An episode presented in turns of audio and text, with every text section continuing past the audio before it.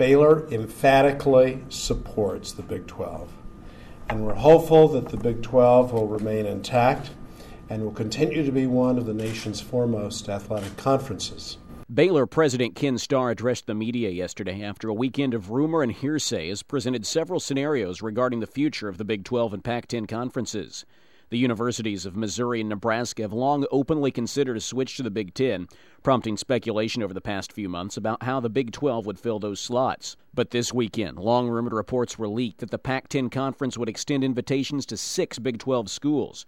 Reports differed between the New York Times and ESPN as to whether or not Baylor or Colorado was one of the schools invited. Well, we've seen a lot of speculation on that. We know uh, the reports coming out of the Pac 10 and the Pac 10's expressed uh, interest in expanding. But I think we also know that there has been a very clear set of statements coming out of the University of Texas that the University of Texas intends to stay with the Big 12. The news prompted Baylor Regents and alumni into action, with 15 Texas lawmakers, all Baylor grads, touting the need to keep the four Texas schools currently in the conference together.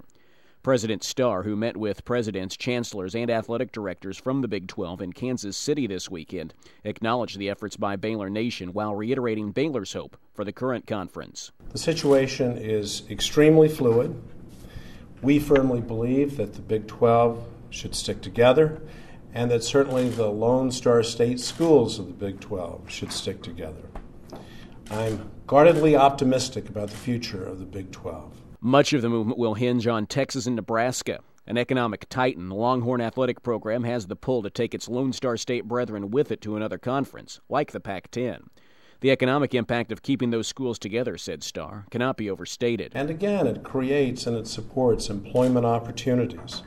It infuses money into the economy, and we see that in a very uh, common sense way. People coming in, staying at our hotels, eating at our restaurants.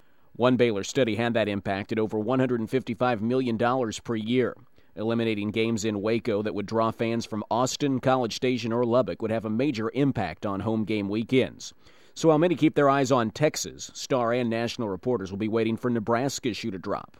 A number of other schools' decisions may hinge on what the Cornhuskers decide to do. The University of Nebraska uh, is obviously a very important uh, factor in the consideration. We know that their board will be meeting uh, later on this week, uh, and so the situation is fluid. So, as uh, I think most of the reports are uh, suggesting, stay tuned. For KWBU News, I'm Derek Smith.